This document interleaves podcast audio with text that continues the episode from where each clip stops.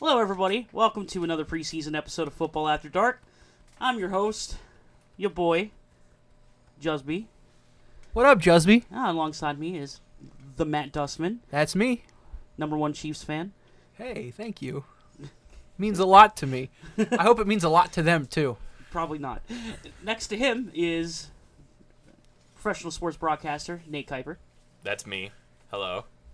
By the way, off uh, you're never gonna hear it because we're gonna edit it out. Matt Dustman just did a a by the book countdown to get so- us started. and how where, where you where you don't say three, two, one. I You say to- five, four. I and then you did accidentally point. say three. I you did did, okay, screw you it did up. say three. Yeah. What, what was funny is I was about to tell you, yeah, don't do it, don't do it, be cool, and then you just did it anyway, and I was proud of you.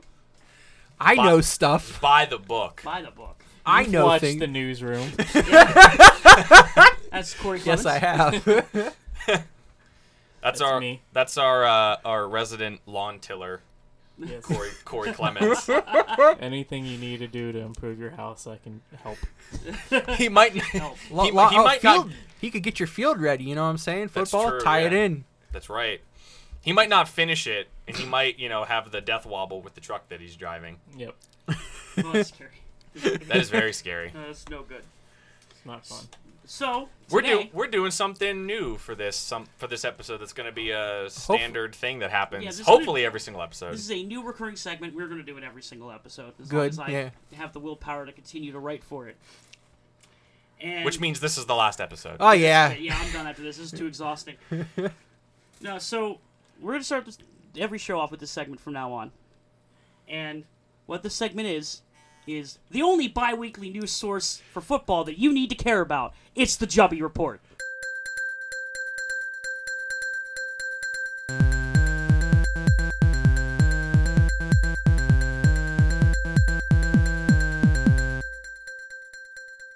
Welcome to the Jubby Report. Let's get right into the biggest story of the last couple weeks. It's strange that the NFL has stopped players from kneeling. Once the kickball has touched the end zone, that's right, the new proposed kickoff rules are here. These new changes make the most dangerous play in football much safer by limiting the amount of speed collisions into blockers. Before before we go on, can I? Uh, do you know Kansas City had the most uh, kick return yards last year? This is going to hurt us the most. That's the, they're, that's, they're just they're just trying to bring you down, man. the NFL is anti-Chiefs. Oh, very- Evidently. All right, all right. We need to talk about the real kneeling changes. Because Donald Trump is writing the NFL's rules now, players are no longer allowed to kneel during the national anthem. If they don't want to stand, they can wait in the locker room where good old Donnie can't see them. If this keeps up, we'll be catapulting Mexican Americans over the border after every touchdown in a few years' time. oh my god. Good. You, you, you wrote good old Donnie. yes, sure did. Keep going. And finally, it's not about kneeling news. Rookie running back Saquon Barkley was seen wearing shorts at a baseball game. If you don't think this is news, look at a picture of that man's calves. They might be bigger than your head. Seriously, when you're done, go go look it up. It's terrifying. This is the biggest things I've ever seen in my life. He's got he's got very beefy legs. Oh, it's Beefy boy. There's a boy. there's a picture of Pat Mahomes at a I think it was an actual NASCAR race or just a stock car race wearing jorts and he looked like a total dork. amazing. It's perfect for a Chiefs. For Thanks. the Chiefs. And as OTAs are underway, the players that moved into free agency are busy getting accustomed to their new teams. One in particular that all of you are sleeping on is Jimmy Graham, the tight end that Aaron Rodgers himself has said is pretty damn talented. That's in quotes. While mentioning that they haven't had a guy like him in a while, and he's excited about it. If y'all don't want to wake up to it now, wait until the stats start rolling in. It's happening, fellas. Chief safety Eric Berry is back to practice. He's an amazing man, and this is great news. I, I really do honestly love him. He's also going to be really busy this season. I won't say why. Matt will get really upset with me. Oh. Does he still look like a hobo? Eh. I don't He know. had- he, he- he had that beard. He has didn't- that like weird like gray shaggy beard that kind of makes him look like he like It's uh, rugged, you know. It's yeah like the he- best he- safety yeah, in the he league. looks you know like what he I'm saying? lives out in like the woods and like hunts deer He probably does. and just eats them raw like doesn't cook them Just chops off the leg after he's done. How? yeah seriously that's what that's what Eric Berry looks like Packers fans were DEFCON 9 last week after a report about wide receiver Davante Adams having a hamstring injury. Defcon 9. During the first day of practice, he literally jumped over a person. Get out of your bomb shelters and return to your homes, everyone. It's going to be okay. Davante Adams, when, when was asked by reporters, literally forgot that he had a hamstring injury. That, that was the thing that happened. nice. That's awesome. Saints running back Mark Ingram has been served a four week suspension for violating the NFL policy on performance enhancing drugs. I'm kind of confused about this one. I thought everyone stopped doing drugs when Pee Wee Herman did that PSA. I guess I was wrong. Sorry, guys. That's pretty good. Wide receiver Brandon Marshall has been signed to a one year deal with the Seattle Seahawks. I bet he's going to catch some footballs this season. Maybe. You never know. We I thought know, that man. last year. Yeah, exactly. We did. And who knows, man? Fantasy football. And lastly, in well, what about Dez Bryant news? The ex Cowboy tweeted that he wanted to play for the 49ers, then deleted it after what could have only been pure disappointment. Aw, man. All right, that's the news. I'm not talking about anything else. And that was the Jubby Report. Thank you for tuning in to the Shelby Report. Oh, that was great. Now, do we like give it another few seconds and you play the outro or the music again? No. Or- oh. No, that's What, oops. Oh, no. Oops. Uh, yeah, Guys, just, you, you didn't hear anything. you just figured out my tactics. No, you. Shit. Thanks for ruining everything, Matt. We have to cancel the podcast now. I'm sorry I ruined our professionality. Oh, your professionality? I, that's not the word, is it? No, I uh, professionalism. Professional, thank you. Professionalism is the word. Uh, that was great. That was, That was, awesome. that was really good. Yeah, they, they none of them had any idea about what I was writing coming into this. That was Yeah, no, that that all surprised me. Well, thank you. And Well- we're going to do that every every other week for right now, and then every week once the football season kicks off. I really I- like that. I, I'd like to apologize right now. I'm a new iPhone user, and my phone's on mute, but somehow notification sounds are still going through. So if you hear anything this podcast, it's my fault. Did you flip me the switch? I don't have a switch. You got to flippy the switch. What is a switch? It should be on that I side. have my switch over there, but it's off. Is, is it down? We're, Oh, we're, we're, okay. this is now the uh, This is the iPhone tech for your grandmothers after dark. podcast. Nice. Nice. I'm a big Alright. fan. Uh, Kuiper and I are going to talk about two teams right now. Uh, we both like these teams. I think Kuiper's going to start. He's bringing it up right now. He's going to talk about the Jacksonville Jaguars. Oh, I don't have anything to bring up. This is just off the top of my head. Okay. I looked it up earlier. Okay. Um, all right, professional. Hey, man. Professional sports broadcaster, and he went to school for it. Um. So anyway, I guess what we'll start with the reason we're talking about more teams is because I, Corey kind of said it where we kind of want to cover every single team, uh, at least give them some form of light of day of like individual coverage, I guess, about what's happening to them. And we all did our own personal favorite teams for the last two episodes. We did Corey and me did the Steelers first, and then Justin and Matt did the Chiefs and Packers. The reason I'm doing the Jaguars is because I'm I'm mocked amongst our friend group that I am actually a Jaguars fan and not a Steelers fan. That I'm I, that I've hidden away my fandom of the Jacksonville Jaguars because they've been so bad for so long, and just decided to be a Steelers fan because they were good, um, which is not the case. i all of you are looking at me very strangely. To preface this, for three years in a row, he projected the Jacksonville we're gonna- Jaguars to make a deep playoff run. We're gonna edit this out. the first time that he didn't put them to make the playoffs, they made the playoffs, and then he goes, "I've been predicting this all along." You have no power to sustain. Listen, okay. I knew.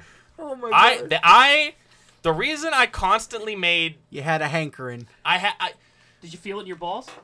I listen. I'm getting to that. Just listen.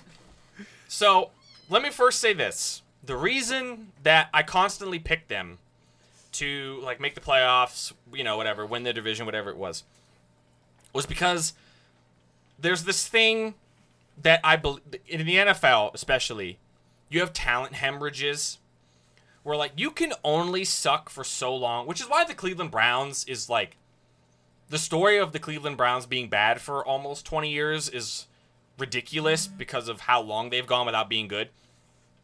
When you constantly are stockpiling that much young talent every single year, when you're constantly having top 10 picks in the draft and you're constantly signing free agents, at some point that talent's going to hemorrhage and just burst.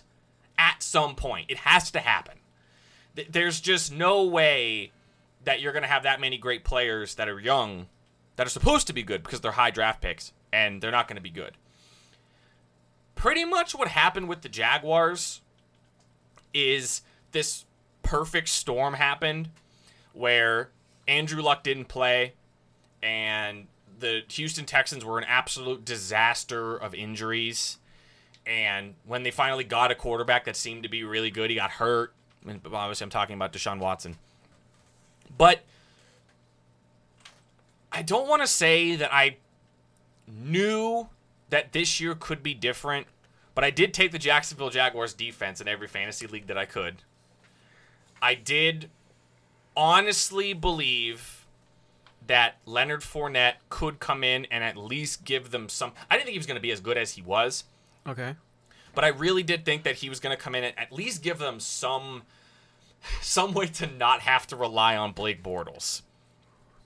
And so I knew that, and I was modest in my predictions. Like, eh, maybe they'll win six or seven games. What I didn't take into consideration was that the Jacksonville Jaguars have a shadow head coach that's operating behind the scenes and actually running the team. and it's Tom Coughlin Very true. pretty much Tom Coughlin pretty much showed up at the Jacksonville Jaguars last year, and they went from three and thirteen to ten and six, Yep. pretty much. Um, no one's gonna say like, obviously he has I don't know what fake title they gave him, whatever they say he is. VP of op- Yeah, pre- VP of- president football operations, Yeah, whatever. he's a he's a coach. Okay, he goes to every practice. He was there for every single pick they made. He was there for every single game. He's essentially their head coach, Tom Coughlin, and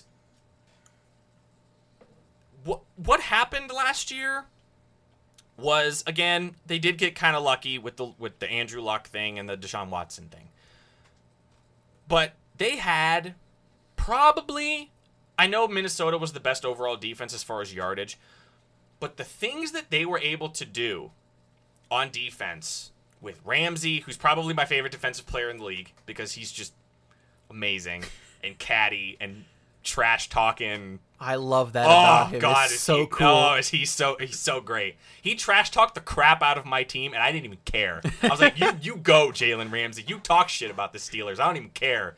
You're right about every single thing you've said." Because you're a bigger Jags fan. Shut up. No. no, I'm not. Um, but anyway, so that was last year.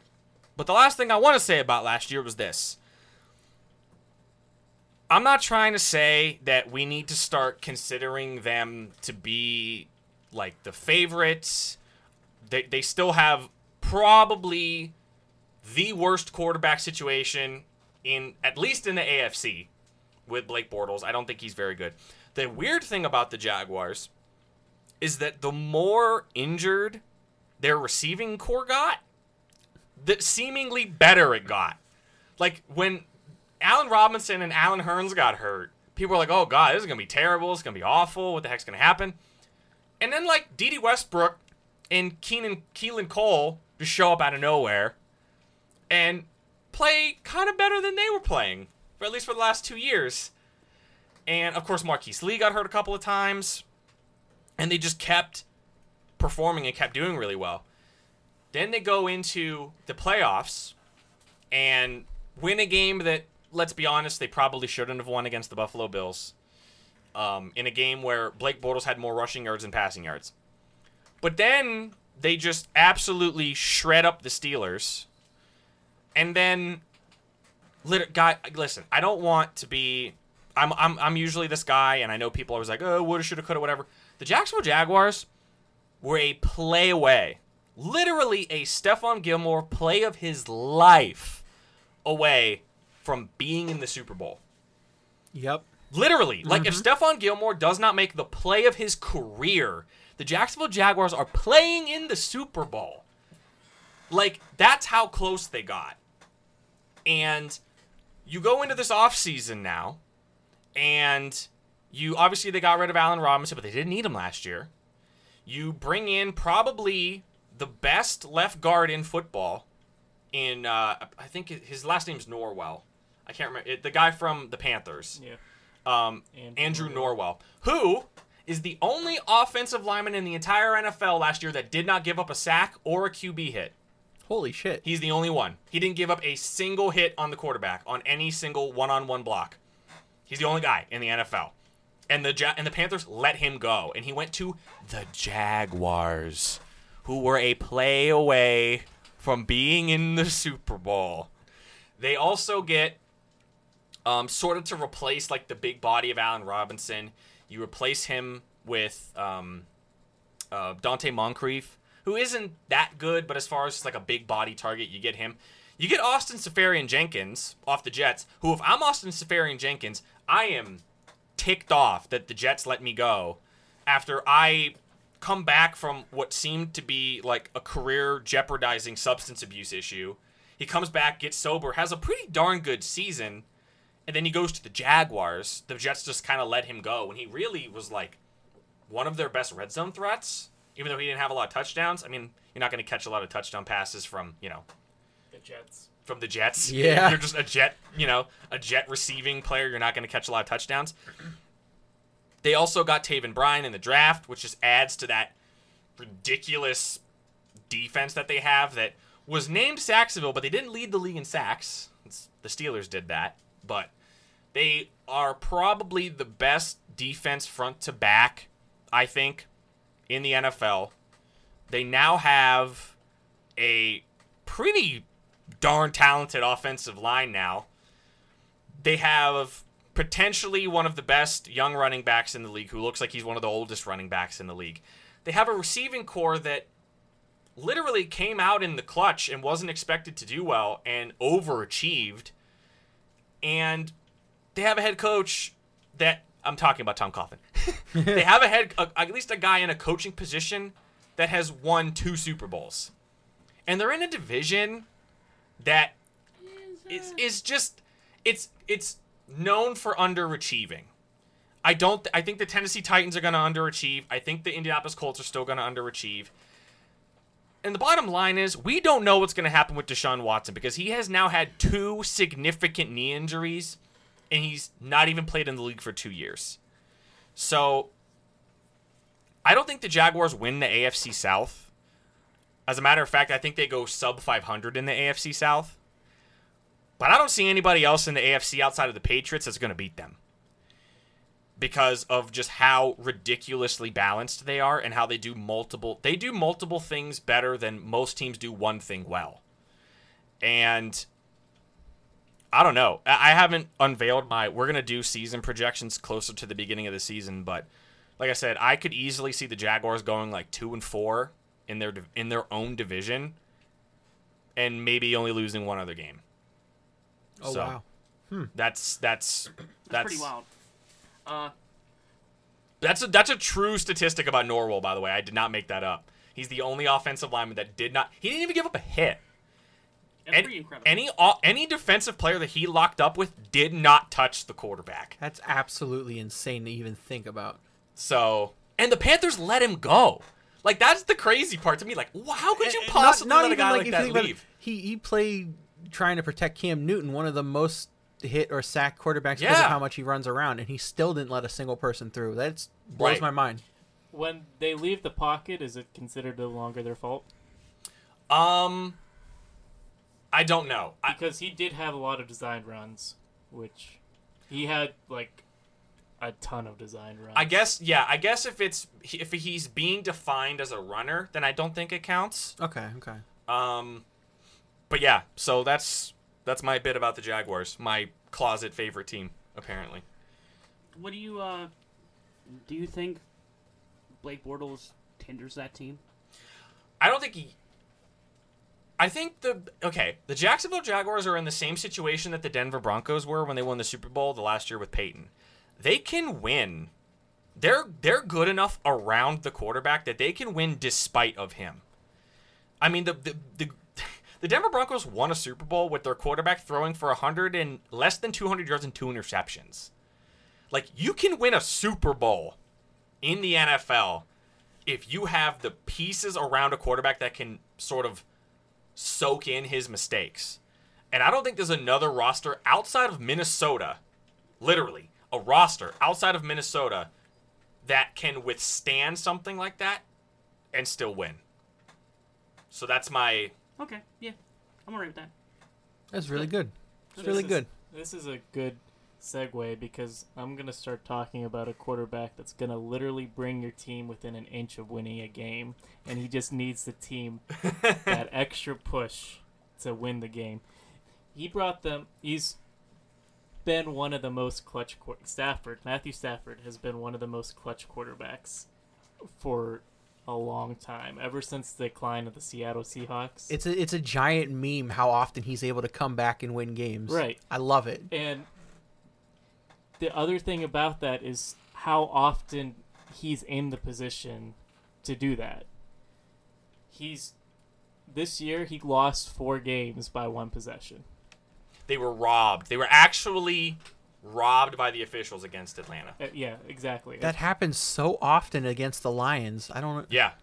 there was this year, off topic. There was a ton of games that were decided by one play. Yeah, there actually especially were. in the playoffs. There was Julio dropped a pass. There was the Jacksonville. There was the miracle in Minnesota, Minneapolis, whatever you want to call it. Hmm. Uh, Mi- yeah, Miracle in Minnesota, whatever it was called. Miracle called. Minneapolis. The Miracle in Minneapolis, yeah.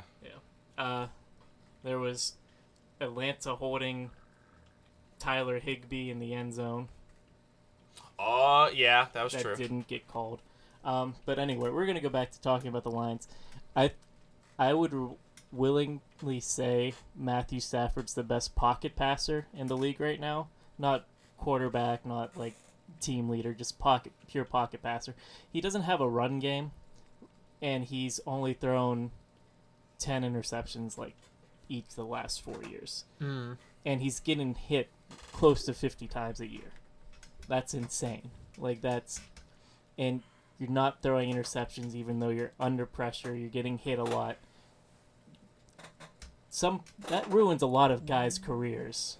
it Like, does, it actually, does. yeah. Just getting, waiting to get hit, but uh, he's got sacked for 250 yards last year. Holy shit! Wait, so they got sacked. He got sacked for a net total of 250 yards. Yeah, Jesus. that's insane. Good lord. I talked about this already, but they were they lost four games. They went nine and seven, losing four games by one possession. They could have started the year off four 0 if it wasn't for that Atlanta mm-hmm. Debacle. debacle. Ugh. I think I know it's unprecedented at that point, but there needs to be an untimed down at that point. Mhm. I think if there's a runoff and that would end the game, you have to give them an untimed down. I think that just should be standard, Mhm. right? As long as Makes it's not the offense that causes the rundown, yes. Right, Yeah. yeah. Yeah, that, that makes sense to me. Uh, Didn't happen. Five of their seven losses were to playoff teams that probably could have even gone further in the playoffs. They had one to Minnesota, which they split with. They split with Minnesota, who's considered to be the best roster in football.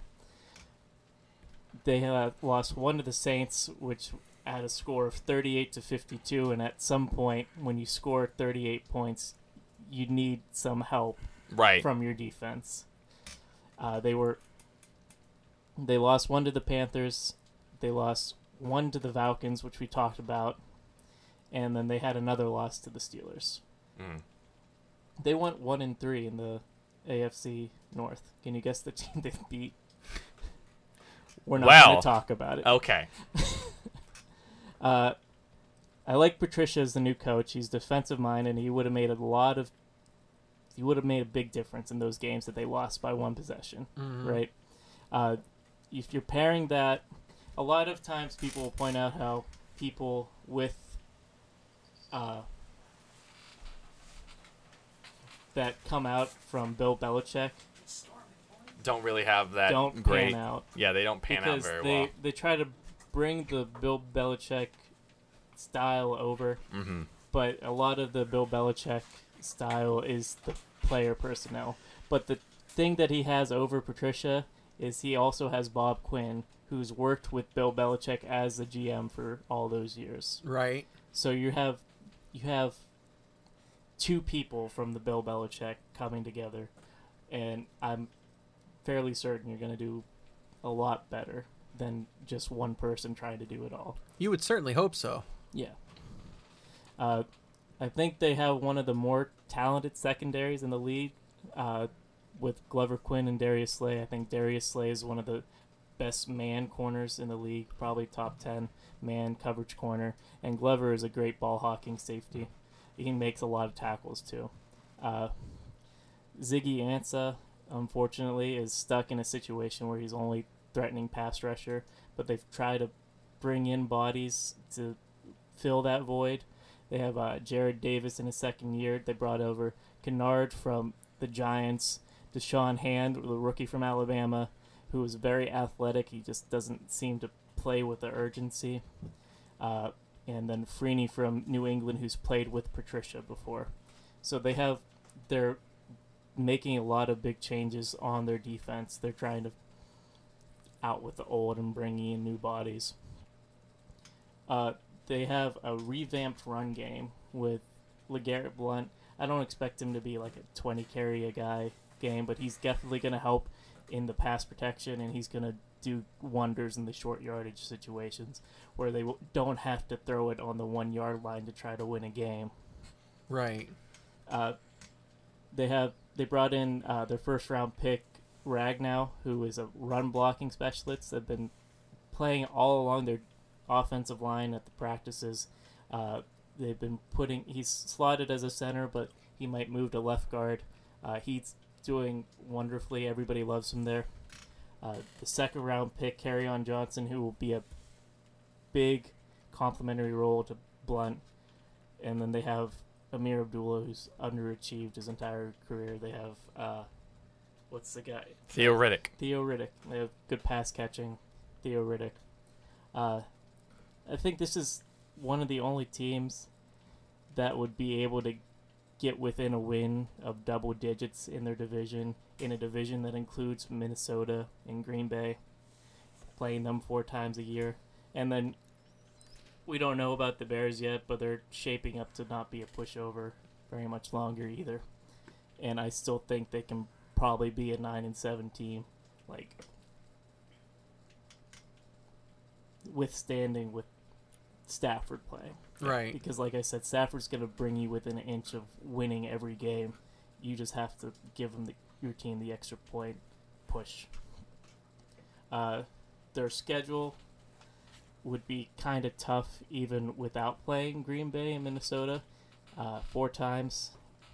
You have the Patriots, Rams, Seahawks, 49ers. I know the Seahawks aren't like what they used to be, but Still Russell Wilson. Still Russell Wilson. He's going to keep you in the game. And I think Stafford is going to. I think Stafford's in his prime right now and the best pocket passer in the league. I think he can do it. I think I'm, I'm, I'm, I'm, you know, you me. I'm a big old Pac-Man fan. Bill I- Packums. Big old, big old Pac-Man guy, big old cheese boy, and You are a big old cheese boy. I'm a big cheese boy. Let me tell you. Yeah. And I am actually really excited to see how Detroit and Chicago both pan out. Because I actually I would love to see actual fierce competition in the division Outside of one team. outside of one fucking team. I, I would love to change up. I want to see yeah, actually things get interesting there. When before divisional games happen, I'm like, eh, fuck the Bears. Let's move on. Like I said, I'm I'm not gonna give away anything. Uh, but I have like I I, I don't want to give away win totals. And again, we're not even into preseason yet, and things can happen. Players can get injured, and that alters things. But as it stands right now, without giving away the numbers, I have the Bears winning three times as many games as the Lions do. Really? Yes. So, You can. I can think as long as Matt you, Stafford you can you can you can fi- you could try to like figure out what numbers though that Surprised you only have Chicago winning three games. Oh wow. Uh, I think I think the Lions will be fine as long as Matt Stafford doesn't hurt his hand again. yeah. I think they'll be just fine. It's Stafford's on the level where he's kept it competitive with Aaron Rodgers pretty much every game they've played. Like that's oh yeah, it's always that's exciting. special. Like that's I don't know. I mean, anybody's able to keep up with him. No, Matt Stafford is a is a great quarterback and a bad bad situation almost his whole career. You don't get that often either. You don't get a guy like Matt Stafford who just doesn't like like you said. He's almost it's like bad luck Yeah, he, he's been. that if Aaron Rodgers didn't exist, then what? He's the he's the next best quarterback in that that- division. Like nothing would be stopping him. You have that on top of like everything else else around him in Detroit, pretty much being fa- like flat out garbage hmm for the last like I don't know four years or so. Yeah. It, they just he's had a he's had a bad turn of luck. It's not his fault that the rest of the team's just They not they good. literally had a season where Calvin Johnson broke the receiving record and they won like three games, yeah which is like that goes to show you like the type of like I don't want to Yeah. say luck, but that's the type of thing that happens to the yeah. I Detroit think Lions. They had one of the worst defenses in the NFL. It was like Mhm. way towards the bottom. they just haven't they, i don't it's just always been really inconsistent they've had like virtually no pass rush ever it's been almost 50 games maybe maybe not 50 maybe like a little around 40 since they've had a 100 yard rusher in a game which is just insane. So and they play and, and you think like they play indoors you know nine times a year. So you'd think that they'd have this advantage where you know you have a fast-paced team and you got these smaller sort of scat backs that are better for like an indoor type of stadium but they just can't they just can't operate outside of Matt Stafford just throwing the ball 50 times a game. In the Steelers game, they had the record for most offensive yards without a touchdown.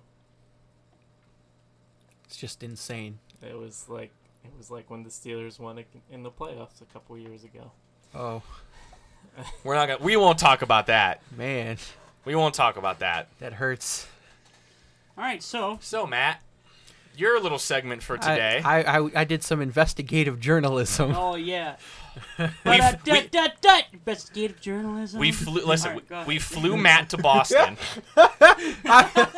and uh, he sat down with Mr. Brady. Uh, Gisele was there. Um, so was Alex Guerrero. I, I had questions I needed to know. He did. They met. They met at a. They met at a Hardee's. Um, yes, because that's where Tom Brady's gonna eat well, no, dinner. no, Brady didn't eat anything. oh. He got he- Nobody there ate it. Yeah, none Yeah. of us ate anything. Yeah, because first of all, it's a Hardee's. yeah. Sponsor us, please. Well, not with that type of con. you just said, "Why would they eat there? Please sponsor us." Hardee's. That's our whole. That's our whole thing. we right. trash a sponsor, then beg for it. Ah, that's good. I like it. I'm a fan. No, but really, um, we had questions like, you, you know, Tom Brady and the whole situation with the Patriots and Belichick not wanting Guerrero to help the team or anything. What what is TB12? The TB12 method of how Brady touts that he's so good and going to play until he's 50 or whatever, however old he says he wants to play until.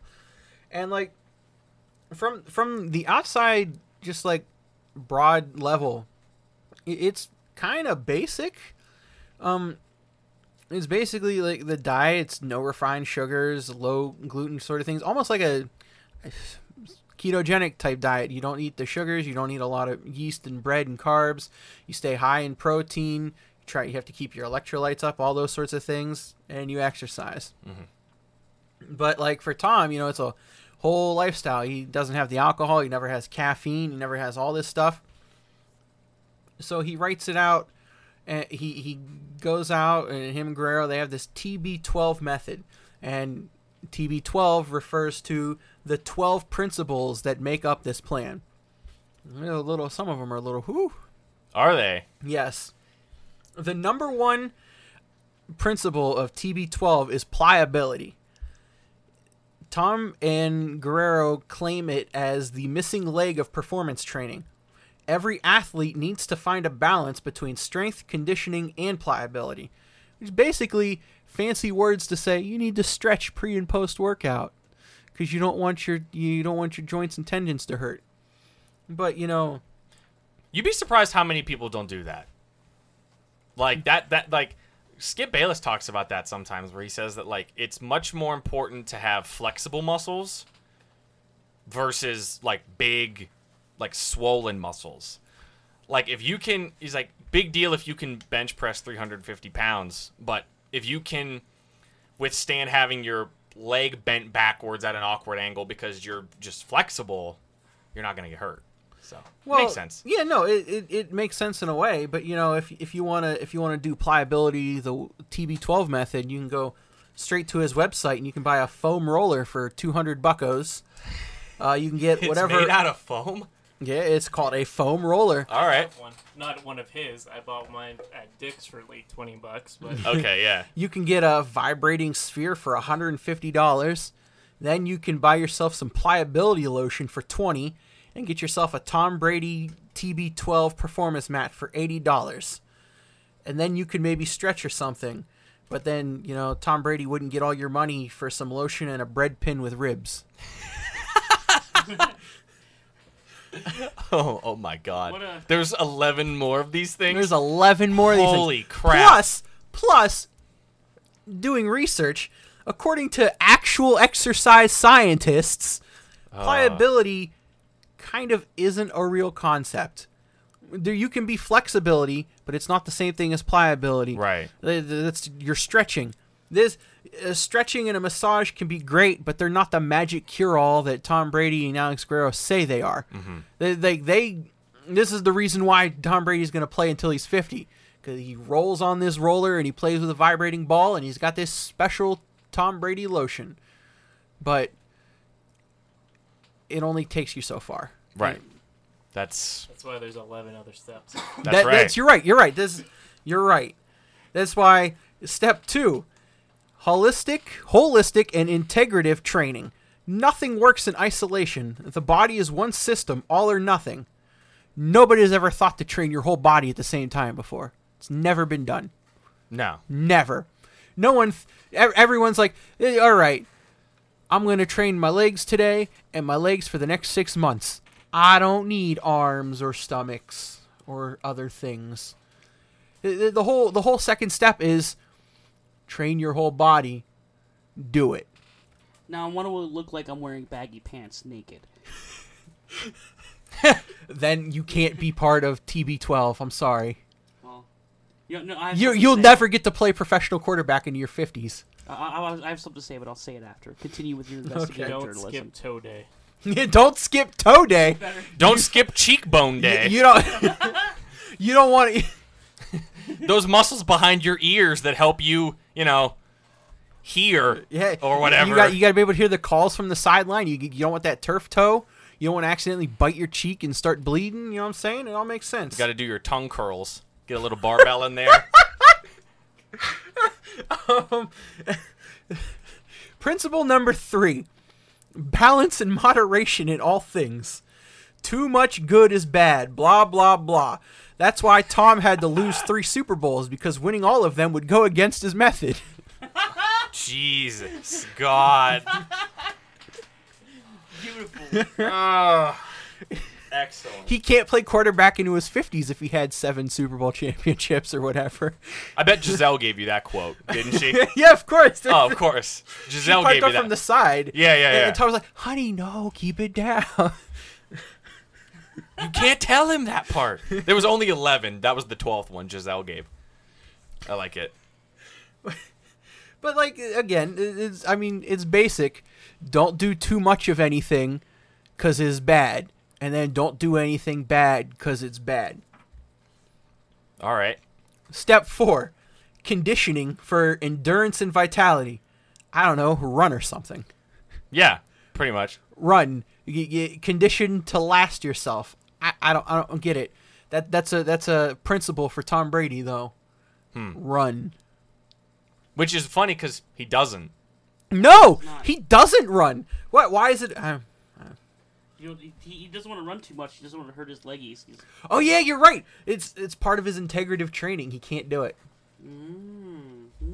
He's practicing his methods. He wants to play football. He doesn't want to put himself in a walker while he's playing football. Mm, mm, You mm. know, I understand. he'll probably try to do it. Though. I've seen I've seen the light now. Um, step five or principle number five. I'm sorry. No load strength training. It's designed to increase strength, but not putting pressure on the joints and bones. Looks a lot like a resistance band, just resistance band training, with sometimes a slightly weighted vest to distribute weight and an agility ladder. You can get your overpriced loops with Tom Brady's name on them for 80 to 150 dollar kits. Then you can buy a $120 jump rope set, $80 plastic brackets for agility ladders, and a $140 vest. You too could be Tom Brady. Jumping rope. You could buy some rubber bands for your fingers, holistic integrative chaining. You know what I'm saying? Practice some finger band guns. I could put You them. gotta get you gotta get your finger guns going. You know what I'm saying? I could put. I could put. I Oh, could no. tie. I could tie one behind my head and put it over my like my upper lip, and just and just like bend my head back and forth. God, I'm gonna have such a strong integrity in my neck Mm-hmm. and my head. A lot of people work out the neck actually because it makes you look bigger. It, Yeah, yeah, it's- yeah. get that Gotta- Having neck. traps. That beefy neck, that thick neck. No, no, no. Honestly, uh, Triple H. Okay, well, Paul Levesque, whatever. but Triple H, literally will post. He has videos on his Twitter of he tie. He has like this apparatus he puts on his head, and he hangs like a barbell from it, and he picks his head up and down, like as he's like laying on his stomach, and it's the goofiest thing I've ever seen in my life. One, that's insane. Two, that's too much load. He can't be Tom Brady. Apparently, yeah, he's not Tom Brady. Mm-mm, mm-mm. Can't, be, can't be the goat into your fifties. No, no, right. no, no. Principle number six everything's about promoting anti inflammatory responses in the body. Some of these I'm going to repeat myself here in a minute, but proper hydration, nutrition, nutrition, anything to maximize that quote unquote pliability. Probably where Tom's no refined sugar, no alcohol, caffeine, etc. come into play. He's also been quoted as uh, a lot of what he calls nightshade vegetables that aren't good to eat, such as tomatoes, peppers, eggplant, mushrooms. But the science is out, and all four of those things actually do provide anti inflammatory responses. So I'm not entirely sure what Tom Brady's talking about, unless he's just like super finicky. I would assume that's probably what it is. I'll just picky about his veggies, but he wants to tell the whole world about it. Mm-hmm. So he's got to make it all fancy. Mm-hmm. I thought when you were first starting that one, it was gonna be it's all about promoting TB12 workouts and I thought it was going to be about Advil, Uh, anti-inflammatories. I don't know. Yeah, TB12 Tylenol or whatever. I don't know. I just it's, it's Six weird. pills, fifty nine ninety nine. Oh, we'll get to some of that. Oh no way! Please All right, continue. yeah, please go. Investigative reporter Matt Dustman. Principle number seven: promote oxygen-rich blood flow. I mean, breathe better. All right, sweet. Promote oxygen-rich blood flow. How do you breathe? Just breathe, my guy. drink more water. Ah, you're getting ahead of the game. Oh no. Principle number eight: proper hydration. I don't know why principle number eight is its own thing when it's talked about in principle number six. I can only assume that Tom Brady had to pad these out to 12 and he was running out of things. He was like, well, just do it again. Just do it again. Proper hydration. Probably he has his own TB12 electrolyte subscription that can be yours for 120 bucks a month. What? 120 bucks. That's what? You get these uh, Tom Brady electrolyte additives for water that have like You get packets of salt? in a way, yeah. It, For but a- but they features like seventy different like vitamins and minerals or something, Oh, something, My God. and and and you don't need all of them for your electrolytes and stuff. And sidebar, when you're on the website and you're, I mean, when you're talking to Tom Brady and you're reading, yeah, yeah, yeah, yeah, yeah, yeah. when you get to principle number eight, proper hydration, it's just Tom Brady drinking a clear glass of water with a big smile on his face. I couldn't hold myself from laughing because it's so dorky. he showed you the video of himself when you were when you were Yeah, yeah, yeah, yeah. yeah, yeah. Uh, while we were at Hardee's, he took a, he took his glass of water. Yeah. Proper hydration. He sprinkled the stuff in it. Yeah, he did. And Um, Classic, classic Tom. you can get uh, you can get a nice uh, small jar of TB12 protein powder for fifty bucks. Uh, Tom claims that he drinks so much water that he doesn't get sunburn. I saw that. I read that somewhere. He claims that he drinks so much water that he doesn't get sunburned. That's not physically possible. Can I light him on fire? It's he been, drinks so much water that he can't be lit His, on fire. his, oh wait, Corey, it's been a week and I've been sunburned approximately 18 times already. you need to drink more water. you According, white boy. I drink nothing but Fiji water because it's what LeBron does. according to Tom, you have to drink one half of your body weight in ounces of water a day. Wait you know a how many minute. fucking ounces that is? Do you know He how often? weighs like what, two hundred something pounds, right? Tom's probably like around like 220. Yeah, right. 220, 230. So, He's only like six. 110 ounces of water a day. That's what it said. The- I think it might have been more than ounces, but when I was when he was talking to me when I was reading it, it said ounces. I know it was They- an astronomically large number They because they advise like four ounces an hour, at max. Like if you're like doing something really intensive, they say like I drink about four ounces of water an hour. If you're doing something like really really like strenuous. well, you, okay, you take 110, could say 220, 110 ounces of water in 24 hours, divide that by 24, it's like 25 ounces. Well, 26 ounces. An hour. oh my god. Well, It's like it's like eight bottles of water. That's all it is. well, uh, a gallon of water is 128 ounces. So that sounds about right.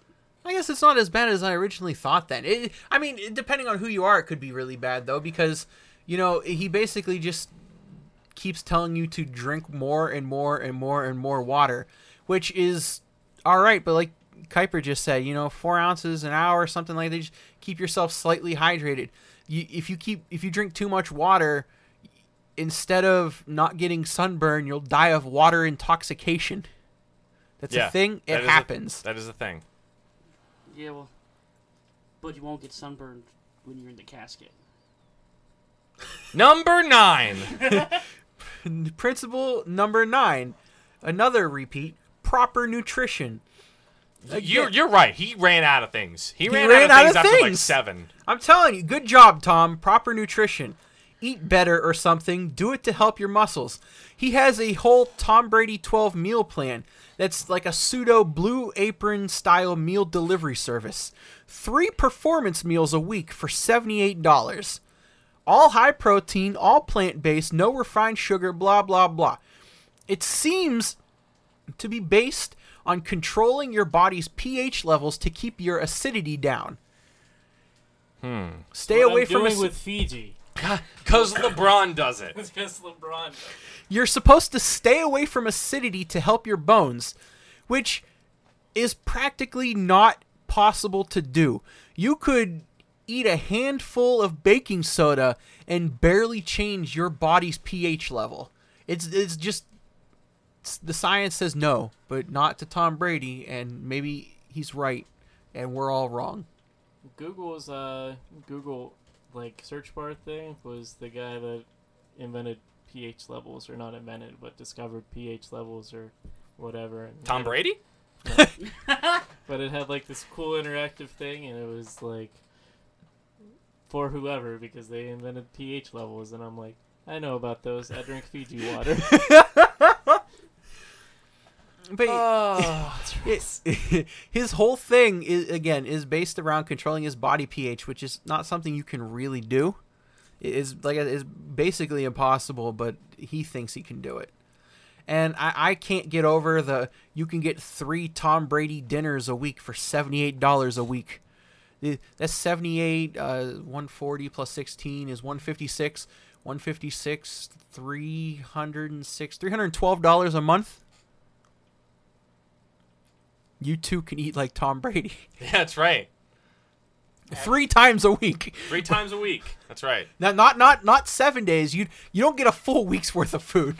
You get Tom Brady doesn't want you to be that good. He wants to be the only one to play into his fifties. Does Right. he take EBT? oh my god! oh my god!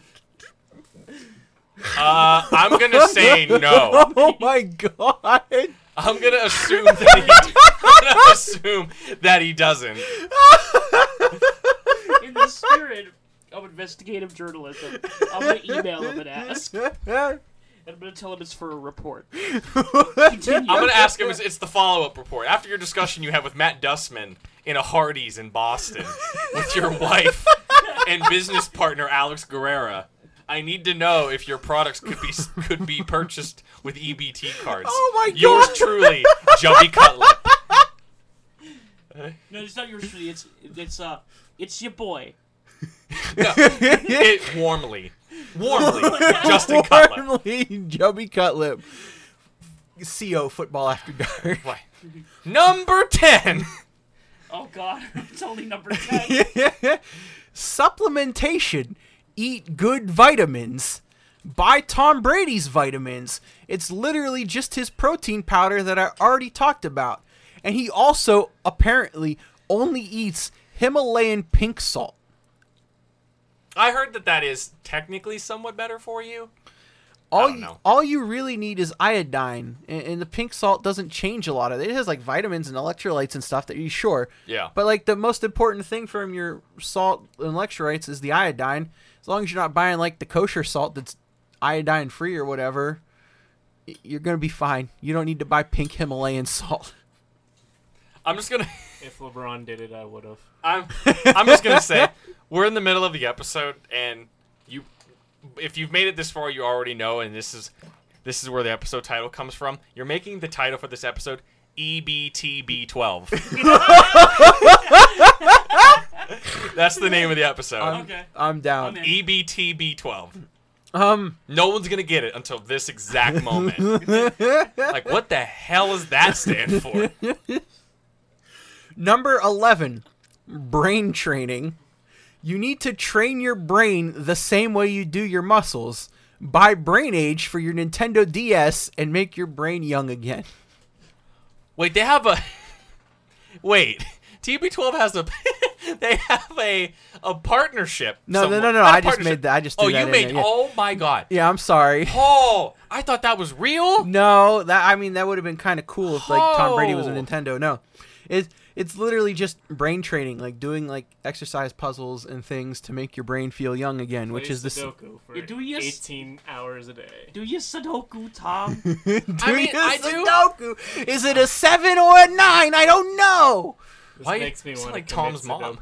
Alex Guerrero sitting by a fire, his dick all the way up his nose. Tom, don't forget to do your Sudoku puzzle. Just say. it. I made sure to not put the mushrooms in the soup.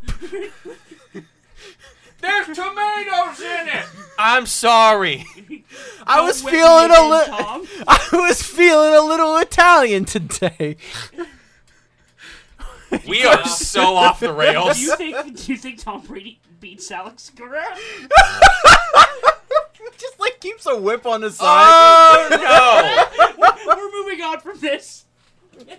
What number are we on? Number twelve, the last one. It's Oh, okay. Thank God! Oh, thank God! It's the final episode ever. this is exhausting. Ugh. Number twelve, get some sleep is good for you. How else you gonna win five Super Bowls? Are you Bowls? fucking kidding me? That's number twelve. Number Get twelve is sleep. get some sleep. Okay, there's only one or two things that are gonna. If you don't believe that at this very fucking moment, after listening to all this bullshit, that Tom Brady isn't a fucking hack, wait until a year after Bill Belichick's gone. I think he's great. I think that, that makes me like him even more. No, he's a fucking hack. He is. He is the. He is such a. Wow. What a businessman. My God. I mean, let's be real. Like, I'm sure all of that has something to do with why he's as great as he is. But like, not not to make people spend hundred and twenty dollars. No, that's why I think he's a fucking hack. Oh, okay. No, no, no, no. Well, he doesn't get paid by the Patriots, so who? That's yeah. It's he's like the 18th highest paid quarterback in the league. So, Mm-hmm. Whew. Well, a, that's how Can we do that every week? Can we just read that off every week? Every week. Oh, My yeah, we- Our God. twelve, the twelve commandments of Yeah. After Dark. Yeah. Uh, all right, let me let me end cap this segment so we can please fucking move on. So, da da da da da. Investigative journalism. All right, that was Oh. it. That was investigative journalism. Wow. We did it. We were out. I was out there. You were, man. You put your heart and soul into that interview. I heard you almost got to go with the Met, to the Met Gala with them too. Right? It, Gronk showed up at the last minute. Is Oh, that was their plus one. I'm Mm-hmm. now depressed. I'm sorry. So now, for the final three hours of the episode. no, I'm joking. I Oh, don't know man. how. Uh, very similar to how we did. God, it hasn't been an out. Dude, honestly, y- your entire segment felt like it took three years. I'm not even kidding. That that no, it was great though. It was like the best three years Oh, of no. my life. Um, I got I got more depressed. uh, like last week when we ranked the top five quarterbacks in the NFL, we decided that we're going to do that as we talked about every single week. oh, should we get like some pen and paper so we can make a definitive list with averages? I Corey put it on his phone or something. I feel like our our lists are going to be so ridiculously different that it might be impossible. Because if I'm understanding this correctly, we all kind of did a different thing. Um, primarily because with quarterbacks, it's really easy. Because there's only one on the field, and they get compared often anyway. Um, but when we talk about, again, this is the five best running back, whatever. It's the fi- top five running back list. Um, I'm gonna. I want Corey to start because I think Corey did it in the most interesting way. I did it in a way that's gonna make a lot of people mad. Shocker. Ho ho. Um, but Corey's mentality going into his list is really interesting, and I kind of want Corey to go first because of it. Okay. So explain explain what you did because I feel like it took I don't know. Just explain what Alright. you did. So, from what I understood, we were doing the top five teams with the best running back situation going into this next season. And the way I look at it is it's weighted by skill of the players, the depth of the running back position, and then like just game plan situations like who your coaches are you designed to run all that kind of stuff. Uh, so a lot of my list is weighted on like do you have more than one running back that can be able to handle the load in case your main guy went down. Okay. That's the way I looked at it. All right. So like you have I think Todd Gurley's one of the like top three running back in the league right now, like without a doubt. But he's not in this list. List, you know, he's not in my top five list because they don't really have anybody. If he gets hurt, if something happens, he gets suspended. They're not in a great situation at running back, in my opinion. Like, Okay. I don't. Uh, so my number five team, I'm just gonna start. Uh, you have the Titans with Derrick Henry and Dion Lewis. Uh, it's a really good tandem. Uh, I think you said they win almost every game where Derrick Henry's had over hundred yards or something like that. Mhm. I don't think it was. It wasn't even hundred. It was like eighty-five. Was it age? Oh god. yeah, it, it was not. I don't think it was even hundred yards. Uh, he's a good. He's really good, and it's adding Dion Lewis is gonna go back to when Demarco Murray was there and he was good, and it's just gonna be a good tandem. He's Dion's more of a third down back, uh, but even then, Derrick Henry's still capable, has capable hands. Uh, I could. s- Di- it's just a good situation to have. If Henry went down, they'd be decent with Dion, but if Dion went down, they'd be more than okay with just Henry. Uh, number four is Mark Ingram and Alvin Kamara in the Saints. I had to take points off because of Mark Ingram's suspension. So it's just Kamara. Don't do drugs, kids. Kamara is never in his whole college career been a workhorse back. He's never taken the bulk of the load. It's why his touchdown percentage is so high. I think coming out of college, he had like an 8% touchdown rate on his touches, Mm. which is insane. Uh, But it's also insanely scary that he's kind of being put in a position that he's never been in before. yeah, that's What if he just like takes over and they don't need Ingram? No, well, well, the flip side is is that what if he ends up being really really good and they just work him for those first four games and then he gets hurt. there's So like, that's also- that's the alternative. that Also can- true, Yeah. yeah. There's a lot of people I see talking online like Alvin Kamara's in a position to be MVP, and I don't expect that like really at all. I think he's might struggle the first four weeks. Uh, he might be in a little bit of funk afterwards, but I think he'll probably come back on the Mm-hmm. later half of the year. Uh, then number three, it was Go ahead and say it. it was the Atlanta Falcons. Oh. I mean, it's true. g- Devonta Freeman's by himself one of the better running backs in the league. Yeah, and they have Tevin Coleman too, who is almost like the same situation as the Titans, but Coleman's a better runner than Dion Lewis is, I think. Uh, is really good. They have a good offense to support the run around them. It's a great, it's a really good situation. Uh, my number two is the Eagles. They have a stable of running backs. Like like three or four deep that they can go yeah, to. it's like that. You can't beat that depth. Uh, the only reason why I have the Chiefs at one over the Eagles is because I think the Eagles running backs are better as running backs.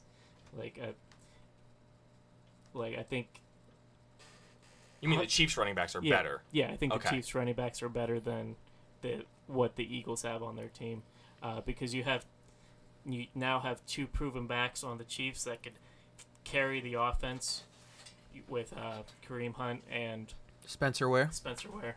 So if Kareem Hunt goes down, you have Spencer Ware in the back, and then you saw what happened last year, where vice versa went down, Spencer went down, and Kareem took over. And then I think Charcandrick's probably one of the better third down running backs in the league. He's pretty good at pass catching and stuff too. Yeah, so I, that's why they're at my number one. Uh, Twenty five percent of the time, we sometimes have C.J. Spiller. Yeah. whether When- or not he makes the roster that week. I'll tell you what. When you put the, I guess the criteria of that list in perspective, I 100% agree with your entire list. Like realistically, like when you when you really when you take into don't just rate the individual player, just rate like the situation for the team. I I I agree with literally every single one through five. I agree with that. Now, granted, like I said, we I didn't do my list that way, I didn't either. so it messes up our like averages, Averages or whatever? But Mine is I like th- yours, except I didn't punch the emergency glass and pull the switch. I did the exact opposite, where it's a much more optimistic approach. Where I'm like, everybody's okay. Who's the best? oh, Yeah. okay, yeah, all right. Uh, so that, that's that's where I took mine. Well, I guess well, you should go next I guess yeah. and I started talking about it. Uh, number five, I have the Chiefs. Uh, the, all, all everything on this list is incredible. The Chiefs are incredible. Kareem Hunt's incredible. I, I can't wait to watch them do more stuff this Yay. year. Originally, my number four was David Johnson. Just David Johnson. Just David Johnson. I really, literally have like, if I'm talking about a team, it's a team. If I'm talking about a player, it's a player. right, yeah, yeah, yeah, yeah. They, they, they could be independent in a running back situation. Okay. Where it's just Yeah. them, you know, running the ship. Yeah, Arizona David Johnson and his friend Larry. Yeah. See, the, the, the thing is, like, normally he would be much higher on the list. What I'm worried about is he's a pass catch, more of a pass catching back, mm-hmm. and we don't know exactly who's throwing the ball or how good they're going to be. Mm-hmm. I think he has two very capable quarterbacks. I hope so, but throw him the ball. My thing I'm with still a David Johnson nervous. is I I want to be hype on him, but he- coming back from injury, I want to see how he does. yeah. Uh, next, number four is the Falcons. Literally the exact same reason that Corey listed. That is an incredible tandem. That- yeah, just Freeman on his own can run an offense, and then. Ugh. Coleman, I think Coleman, I think could be a top 15 back if he was by I himself. remember Yep. the, the year they entered the league, it was basically a dice roll which one was going to be better, and then like now you're at a point where they're both just pretty much just as good as each other. Two and, like, years ag- complimenting each other. Two years ago, um, both of them had moments where the other was hurt, and the one- the other like took control of the offense. And if you go back and like look at the numbers, it's like pretty even. I mean, I looked at it from like a fantasy standpoint, their points that they were getting, but still, like even especially with a running back position, running back numbers as far as fantasy numbers are a good, in my opinion, like a barometer of how actually good they are because you pretty much have to do everything on your own. It's not like receiving numbers where it's like you could catch a pass that was thrown 50 yards in the air and you get credit for all 50 yards. So yeah, like the two of them are very both very very capable. Yeah, it, it's So- incredible. It, it's really really good tandem. Uh, number three is Zeke Elliott. Wait, number Flat number out. 2. No, number four was the Falcons. Oh, number 4 was the Falcons. Five Chiefs, four Falcons. Oh, you said number four was going to be David Johnson. Oh, It you said going to be, Okay, yeah. I got confused. It was going okay. to be David Johnson, but I knocked it off the. I knocked Okay, it off the so list then- because I was nervous about Right. who's quarterback. So now 3 is Ezekiel Elliott three is Ezekiel by Elliott himself. Okay. by by himself, which uh, is his situation at the Cowboys most of the time, and it's he's absolutely incredible to watch. He he's is powerful. Very powerful. He makes things happen almost entirely on his own. He does. I am iffy on him because I want to see how he bounces back after last year. He had to go through all the suspension stuff. His first year compared to his second year, he dropped one yard per carry. He went from 5.1 to 4.1 yards per carry. I want to see him lift those numbers back up before I. I have him will top because five the again. threat of the suspension was happening the whole year. It might have affected him. Now that it's behind him, That's what I'm saying. Hopefully, With it behind him, and I mean, with someone like I know Kuiper and others think the Cowboys are going to be really good. If the Cowboys are going to be as good as people think they are, it has to come from Zeke because I don't think it can come from He, Dak. he wants to take more of a leadership role in the team. Um, like he wants that responsibility, and he's he's trying to sort of look into how to be that type of player. And it's kind of scary because when you have someone that it's kind of like the the friend that has all the speeding tickets, and they want to be the one that drives on the on the road trip, and you're a little worried about it, but you kind of have to let him and see what happens. So. I think uh, I think Dak being on the other end of that too will help. Dak's much more of a responsible, just human Yeah, in general. leader. So That's why he's like good at the quarterback for them because he is responsible and good. And sometimes you know, the kinds of players that Jerry brings in that ha- come to Jerry's world, you know, aren't that? Exactly. Yeah. Yeah. Number two is the Saints. Uh, I I had him at number one before the suspension of Mark Ingram. Mhm.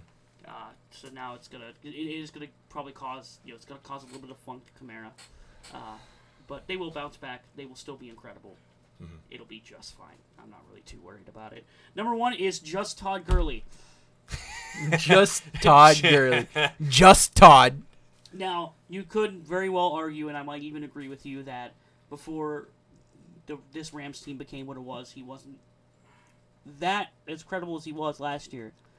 But uh, He did have a really bad sophomore year. He had a But really, really But that was good- Jeff Fisher. He I don't a really care what good any- rookie year. I, yeah, I was about to say I blame Jeff, Jeff Fisher for that. A That lot. is all He's- Jeff Fisher. I Yeah. don't care what anyone says. He is. That man could do just about anything. I mean, it makes sense if you look at Jeff Fisher. He's a he's a perpetual 500. Gurley has one good year, one bad year. That's one and one. That's 500. Incredible. Wow. It's literally the perpetual 500. Yeah, he, that that that man could do just about anything. He was a good chunk of that entire offense. Fun fact about Jeff Fisher: uh, the last three quarterbacks he coached all made the playoffs last year. Case Yeah. Keenum, Nick Foles, and Jared Goff all made the playoffs last year. Jeff Fisher's not and a they good were all bad when he coached them. Right. Everyone thought they were all bad. Turns out all three of them are. At least Goff looks like he could be really good. Case is kind of average, and Foles I think is average too. But they all made the playoffs. They all looked horrible under Jeff Fisher. They did. It's a did. wonder, doesn't it? But yeah, dude, uh, Todd Gurley is an absolute powerhouse. He catches beautifully, Mm-hmm. runs beautifully. I don't think there's anybody better than him right now. I don't think there's a single tandem better than him right now. He's just he's, he's gonna probably run that offense again Yeah. next year. All right. It's gonna be it's gonna be sick. Okay. All right. It's gonna be lit. All right. Well, um, I I didn't do tandems or I mean I might have like incorporated my list sort of. I don't, but I I mostly looked at just like the best running backs going into next year, and number five is a player near and dear to my heart. I memed him for an entire year last year in fantasy. Jordan Howard. Jordan Howard. Oh no. My boy. I love Jordan Howard, okay? He is a good running back. I don't care what anyone says. He has Gatorade bottles for hands. This is running back. I didn't say he was a passing catch back Okay. or That's receiving back, whatever. pass catch back. He's not a PCB. Jordan Howard faced eight or more in the box 43.1% of the time last year due to a bad offense because their offense blew. Mm-hmm. He still finished top 10 in yardage. He has explosive he's been described as having the explosiveness and patience to hit the right holes in an almost Le'Veon Bell kind of way. He has the power to push the pile for extra yards that matter.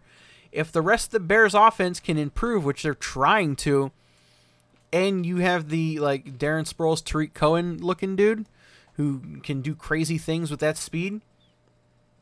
Jordan Howard has the potential to be, well, he is a top five running back in the league according to me. Right. But stats wise, I say he could be number five. Okay. Number four, I put Alvin Kamara as the fourth best running back in the league. I know he- he was splitting time with Ingram, but he's got the first four games to himself. In the time that he did have, he was still 6.1 yards per carry. Explosive catch, pass catching ability, the speed, the touchdown percentage, alongside the fact that Ingram and him both had a thousand yards. He's just super dangerous, and I know we were just talking about maybe worrying he gets overworked and injured in those first four games, but that's a risk that happens with every every player can get injured at any moment unless you're following the TB12 method. Right. Oh no. Call back. Um, That was a segment we did uh, about three hours ago. yeah, you had to have been there. You had to have been there. Feel, feels like it doesn't. Yeah. Um, I'm super excited to see what Kamara does by himself for four weeks, and then he can just go back to the way he was, which over a thousand yards, six point one yards per carry, being him. Right. There's nothing wrong with that. Number three, Kareem Hunt, the third best running back in the NFL. He led the NFL in rushing yards, most broken tackles. The only drawback to his game was when was mid-season when Andy Reid forgot he existed. I'm glad you made the joke because I was gonna make the joke. Then when Nagy took over play calling, Hunt came back and learned the team learned he existed again. By the way, the new offensive coordinator for the Bears, mm-hmm. Nagy. No, he's good. He's really So- good. Comes anybody that comes from that Andy Reid school of thought can win you a Super Bowl. Doug Pederson. Just not Andy Reid himself. Just not Andy. That's right. Just not Andy Reid himself. It's just like you know the concept where, where you know you don't want you don't want your children to be like you. You want your children to be better than you. it's Yeah. Andy Reid to a T. Yeah, that's that- exactly him. what Andy Reid is. That's why Bill Belichick is the antithesis of that because usually his assistants don't do as well as him. Well, 'cause he Oh, that's- destroys- yeah. He destroys everything. in And his that's path. why Right. Andy Reid beats Bill Belichick. That's right. it's, it's the the light defeating Dude, the it's, dark. the, it's the circle of life, dude. God, I love football. It's beautiful. The only thing looming against Hunt this season, you can't really even say it's looming, is the return of Spencer Ware. But sometimes that's more of a boom. We've all we've been talking about it already. Look to Ingram and Kamara. Now imagine the Chiefs being able to do the same thing, along with the Mahomes hype. Because I'm gonna mention it. Look out for what Hunt does this season. I'm super excited for him. Me too. Hmm. Number two, Le'Veon Bell. He does it all. Has the patience to sometimes come to a complete stop to wait for holes to open, and then will hit them for massive yardage. It- he's just amazing. Uh, hold on, I had something written down and I totally glossed over the notes. Oh, I fucked up. The only drawback to this is, it's- oh yeah, the only drawback to him being patient and waiting for holes to open is that it's mentioned more times in a game by the announcers than that random tight end who plays basketball. It is mentioned a lot. Uh, he he, he ha- his running strength is all of them. He is able to run outside, gap, zone, inside. There's not a running player scheme that Le'Veon Bell can't execute to perfection, and he's probably the most best, the most best, the best receiving running back in the league too. You, he could start as a slot receiver for some teams and put up amazing numbers, but they use him as an H back. Mhm. Uh, It's just remarkable what he does, and I hate it. I mean, I think it's pretty cool. I bet you do. Uh, I'm, I'm, yeah, it is pretty cool. I don't think his rapping's pretty cool. I think that's Yeah. pretty awful. No, it's well, it's, it's bad. that's- But oh, It's really, Oh. really bad. yeah, it's bad. yeah, it's, it's, ooh. Cole Target. Beasley's good though somehow. It doesn't. right. Yeah, it doesn't make any sense. he is. Yeah, I- I- know. It's I- Cole Beasley. It's weird. So no, who's your number one? I mean, Todd Gurley Yeah, okay, yeah. led the league in yards from scrimmage, over 2,093, most touchdowns with 19. McVay's schemes get him in open space more, and all he did was punish his defenses with his quickness and power. I feel like Todd Gurley's the best pure running back since Adrian Peterson, and he's only going to continue to get better. Yeah, yeah, yeah, yeah. All right, so my list. Um, I don't have any second year players. Not one. They're disqualified. I need to see more than one year of you to play. Uh, because, you know, Peyton Hillis exists and Eddie Lacy exists. Eddie Lacy had a couple good years. And yeah, and then he got fat. Um, Aw, player players, you know, ate too much gluten. think it running backs are one of those Leave that to the positions where I feel like yeah, running backs for some reason seem like they're the position that is most susceptible to the one hit wonder where they blow up for a season and then whether it's their fault or not whether it be injury whether it be offensive scheme changes whether it be whatever they just seem to go away for long stretches of time or even like their entire careers. And I, I just and I'm consistent with the fact that I did the same thing with my quarterback list where I'm not putting anybody that hasn't played enough for me to act to for me to really know that they're one of the best players in the league. So I made that consistency in this list. So I'm sorry, but there's no Alvin Kamara, there's no Kareem Hunt, there's no Leonard Fournette, you know, whatever. Um, my number five is Melvin Gordon. Now, I think Melvin Gordon could be a top three guy if he would just stop hurting whatever it is that he's hurting, his ankles or whatever. But Melvin, You're supposed to break the defense's ankles, I not know. yours. but Melvin Gordon, he is. If I feel like if the Chargers didn't do this thing that they do every single year, where they just all get hit by a bus halfway through the year, Melvin Gordon has almost paced the league in red zone carries and touchdowns per game. He has that. He has like two or three games every single year where he'll just get three rushing touchdowns just out of nowhere, and he'll just absolutely dominate a game. He is an absolute truck. His arms are like the size of tr- like tree trunks, and I just feel like he, for a long time, was on an offense that Keenan Allen was constantly getting hurt.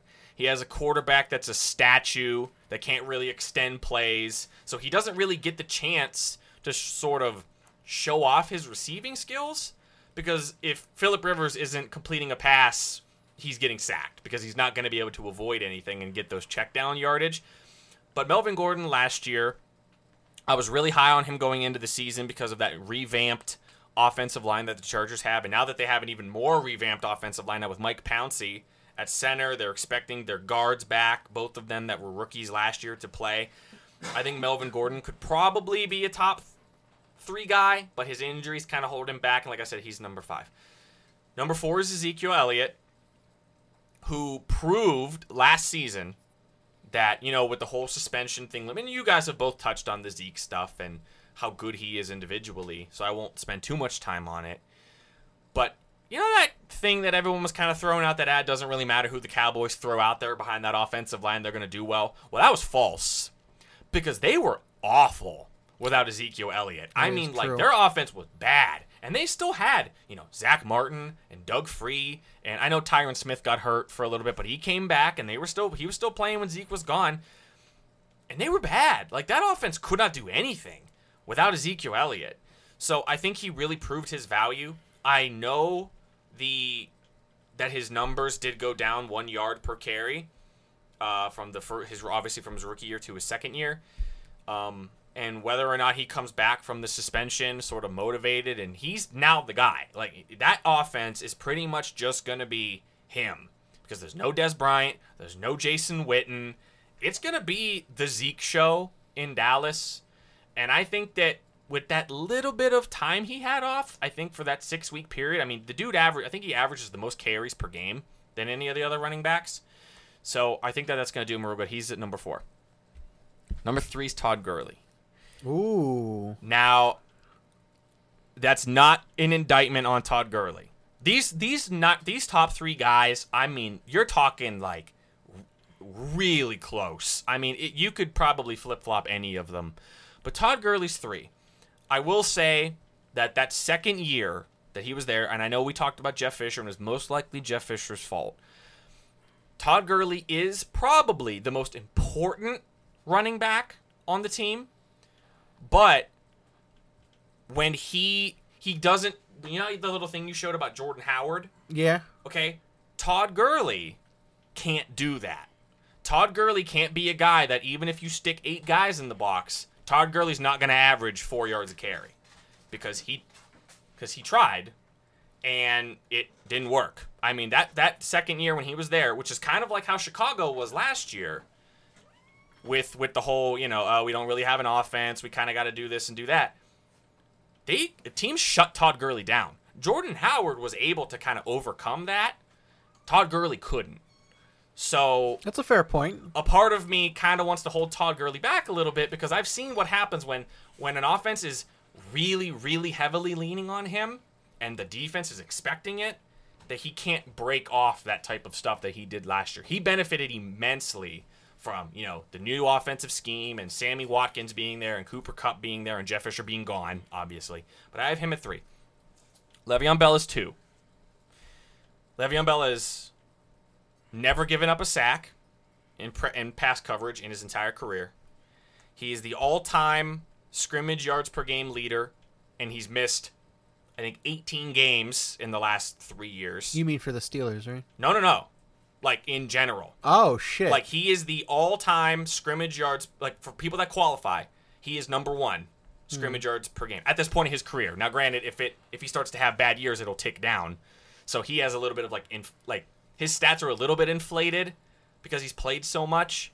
So if he continues to play and he kind of degrades, then he might fall out of first place. But right now he's got. I think he's like almost oh, or, like either right at 130 yards per game or past 130 yards per game, which is insane to average that essentially. Yeah. Especially because he's had two knee injuries. He's been suspended numerous times. He is pretty much another receiver that lines up in the backfield. The patient style of running, he is a youth football running back coach's nightmare because every single little kid that plays football in the state of Pennsylvania probably wants to run like Le'Veon Bell does. And that probably drives coaches absolutely insane because you can't. He's probably one of the only guys that can really do that. do full that. stop. For It's, some, it's insane that he- I know that it gets brought up and it gets beat to death, but you have to understand from like a football standpoint. There's a lot of like they talk about quarterbacks all the time that there are like cardinal sins when you play a quarterback. Actually, I tweeted the video about or Aaron Rodgers breaking the majority of them, Yeah. where you never throw late over the middle and you never cross your body. You you are not supposed to dance behind the line of scrimmage as a running back. You are not supposed to hit hit your top speed coming out of a hole. You're supposed to hit it going into it. Le'Veon Bell breaks all of those rules and somehow manages to just absolutely excel. So he's at number two. Number one is David Johnson. Ooh. David Johnson is the only running back out of any of these guys that people legitimately talk about potentially averaging or at least getting a thousand yards rushing and a thousand yards receiving in a season. He came really, really close about two years ago. He had 20 touchdowns, 20 in a season on a team that does not have the good offensive line that Pittsburgh does, that doesn't have the weapons that uh, the Rams do. He's probably out of any of these guys I mentioned, as far as offensive personnel goes, in the worst situation as far as other things that are around him. Doesn't have the offensive line of Dallas, doesn't have the offensive line of Pittsburgh, doesn't have the weapons there, doesn't have the quarterback that the Rams do. Jared Goff looks like he's pretty good. And David Johnson absolutely dominates games. Now, coming from the standpoint of I'm a Steelers fan and I watch Le'Veon play a lot. People talk about how Le'Veon Bell can kind of line up as a receiver and do things like that. David Johnson has a much, much bigger route tree than Le'Veon Bell does. I've seen it. And a part of the reason why I've seen it is because a couple years ago I owned them both in fantasy. so I watched a lot of Cardinals games. David Johnson runs post routes, he runs slants, he runs comebacks. He actually runs a full receiving tree, whereas Bell kind of does your. He does them better than everybody, but he does kind of do your generic running back routes, which are, you know, kind of close to the line of scrimmage and things like that. I won't argue that Dave isn't. He doesn't have the explosiveness of Todd Gurley. He doesn't have the I, like the strength of Zeke. He doesn't have that like absurd running style of Le'Veon Bell, but he has the highest level of running back skills across the board that I think of anybody else, and he's literally a one man show. And had he not gotten hurt last year, he probably would have been the most explosive back in the league. I mean, he had 20. He had. We talk about Todd Gurley last season having 19. having 19 touchdowns. Todd Gurley had 20. I mean, sorry, David Johnson had 20, and he didn't play the last game of the year. So, I think that, and like I said, the the the gap between all those guys is really really close. But when I consider the fact that Dave Johnson doesn't have the benefits that these other guys do, and he still manages to put up, in some cases, better numbers than they do, and he is from a from a route running standpoint and from a receiving skill standpoint, a, just a tad bit better than Le'Veon Bell. I have to put him in number one. He made a If- decent case. If the quarterback situation goes to shit in Arizona and his yards almost get cut in half, is he no longer number one? Well, I wouldn't say because two years ago Carson Palmer was really bad. Carson, Carson Palmer And- was not as bad as you think two years ago. He was. He was really bad. years I mean, he was he got sacked a lot. Yeah. That was one of the big issues. He got sacked a lot. But and that goes probably for David Johnson's case and the fact that their offensive line wasn't good, and he still put up those numbers. his yards per carry it yeah, yeah, yeah. is I not very good. I don't like I don't doubt him at all. I think he's incredible and probably uh, like if I didn't put tandems in here, Mm-hmm. probably you know way high on my list. But I'm just concerned. I don't know what his situation will be like. Coming, you have every now. I I hope to God he defies it all, but he has a lot of stuff going wrong for him coming into this season. Mhm. Where you're coming off an injury, you've got an unsure quarterback situation. Your team isn't much better than it was before, and you have to really see what's going to happen with him. And I think he's the best running back in the most unsure situation. I know I agree with that. I agree that out of anyone that we mentioned, he's in the worst situation. But I think that he was in the worst situation two years ago, and he had over 2,000 scrimmage yards and 20 touchdowns. Only, I mean, he played in 15 games. He averaged, you know, 100 scrimmage yards in every single game, which I don't think has ever been done before. So, I just think it's it's a matter of I doubt it stays that high going in. if the off- no, what he's doing is unsustainable. Like, there's no way that he's ever going he, that he's going to be able to sustain that.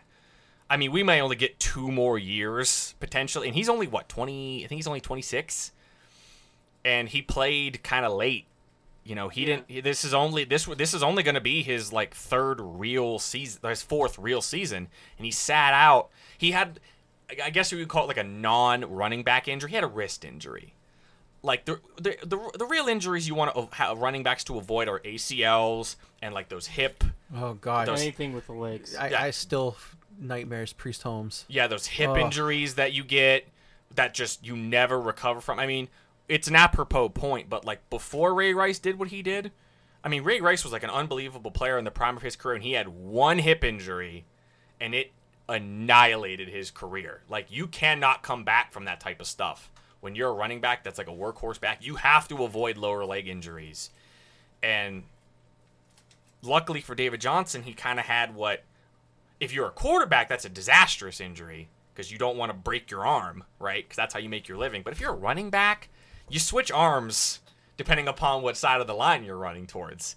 So I think he had a no no pun intended. He had like a lucky break, quote unquote, that he had that type of injury. And after that ridiculous workload he had two years ago, kind of what happened with DeMarco Murray. You know, that year when he went to after okay, the year he was in Dallas when they just ran him into the ground, and then the very next year he went to Philly and carried the ball like 50 times, and then went to Tennessee the next year and had a really good year. That year in Philly like saved DeMarco Murray's career. Because had he gotten that same workload again in Philly, he would have fizzled out. He would have never had that season he did in Tennessee. So I think that the best thing potentially happen for David Johnson. And plus, I'm not trying to say that like Arizona's a sleeper team, but he got hurt, and Arizona had a, a disastrous quarterback situation. They won seven games last year. Seven. Like that's not a bad roster. Well, there's still prime talent on that. so like they're still a very vet. They're a veteran roster yeah, that can win games. It's just they're like, really inconsistent. they're really inconsistent. Yeah. So and they did lose Tyrann Mathieu to free agency, Yeah. which is a, a big deal. mm-hmm. So. Absolutely. But yeah, I, I think I do agree that David Johnson, out of any of them, are is in the biggest threat to fall out of the top five, but not because it's his fault. no, it wouldn't be his fault. It wouldn't be his fault. No. Um, but like I said, I've seen off. I've seen defenses go up against the Rams when they know Todd Gurley's getting the ball, and Todd Gurley could not do anything. I've s- I saw two years ago a team saying, "Okay, Larry Fitzgerald is old. He can't run seam. He can't run post routes anymore. It's pretty much let's just stop David Johnson, and he scored 20 touchdowns. So we'll see what happens, I guess. But It's interesting. All right. All right, so our consensus, consensus, consensus top five, uh, from rules that I dictated. uh, I gave each team a point. I gave each of our five teams a point. I gave each of our four teams two points. Up the list, our number one teams got five points. Uh, if there was a tie, I did how many lists were they on, and if there was another tie, I did how high were they on somebody's list. Okay. If that's all right. Yeah, no, that's uh. I'm okay with that. I I hate it. No, I'm It has kidding. been decided. Yeah. So there was a tie at number five, even with both my tiebreakers that I made up on the fly, uh, with Dallas and Atlanta. Those were Okay. both are number five. Uh, number four is Pittsburgh with Le'Veon Bell. Damn. Number three is the Saints, uh, Alvin Kamara and Mark Ingram. Number two is the Kansas City Chiefs, Kareem Hunt, Spencer Ware, and Charcandrick West. And number one is the LA Rams with Todd Gurley with 13 points. Man. That sounds like a really reasonable list. Yeah, I'm, I'm okay with that. With everything rolled up together, yeah, I I, Yeah. I agree with that list. Hmm. So It's good. It's good, Good stuff. job, everybody. So- we, we did a thing today. We did a thing today. Hey, Jusby, Mm. where are people listening to us right now?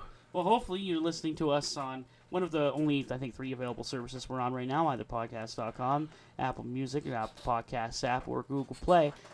Do you think they should give us a five star review and rate I, I think you should give us whatever review you feel like. If it's not quite a five star, if it's a you didn't star, give you us a have to. if you didn't click five stars after Matt's investigative reporting of the TB12 method, you are not a sports fan. If you didn't hit five stars after that jingle that I slaved my ass off, for the Jubby report.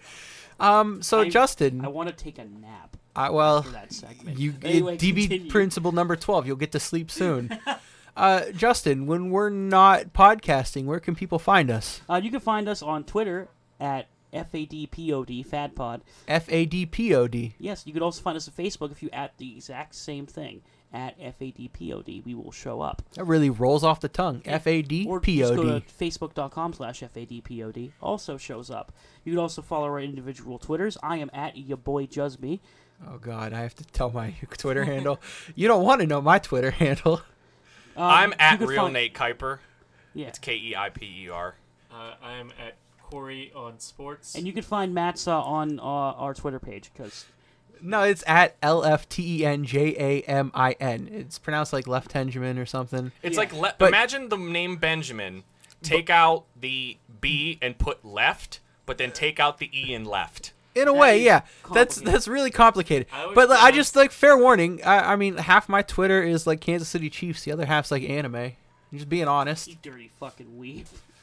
I always pronounce We like First- football too. First of all, half of okay, if we're talking about our Twitters, half of my Twitter is professional wrestling, so it's pretty much on the level of anime. Well, that, that's American. that's literally American anime. it's American anime, so yeah.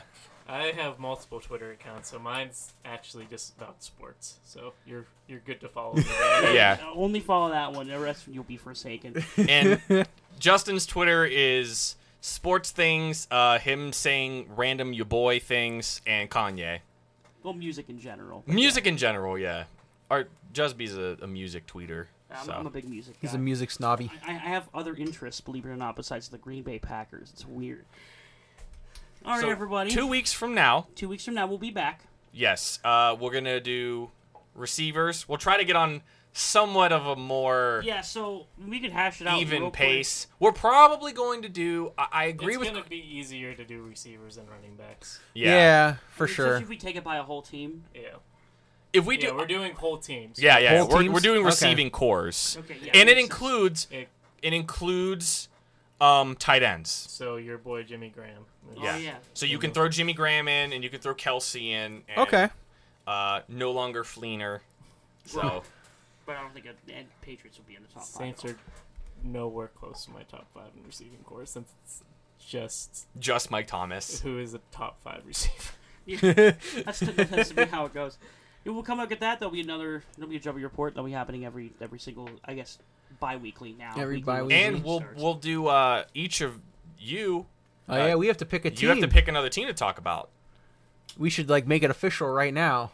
Oh man. It's essentially like if you're not cheering for the Packers, who kind of would you be cheering for? And I know yours yours kind of is the the Steelers. Yeah. So you kind of have to pick a third team.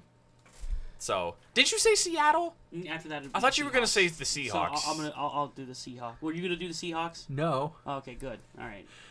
Don't hate me, Corey. Oh, it- no. oh yeah, he's gonna do the Falcons. I'm gonna do the Falcons. That's right. Tony Gonzalez doesn't care about you, Matt. He will in two years when I see him. Matt, in two weeks, it's Bird Week.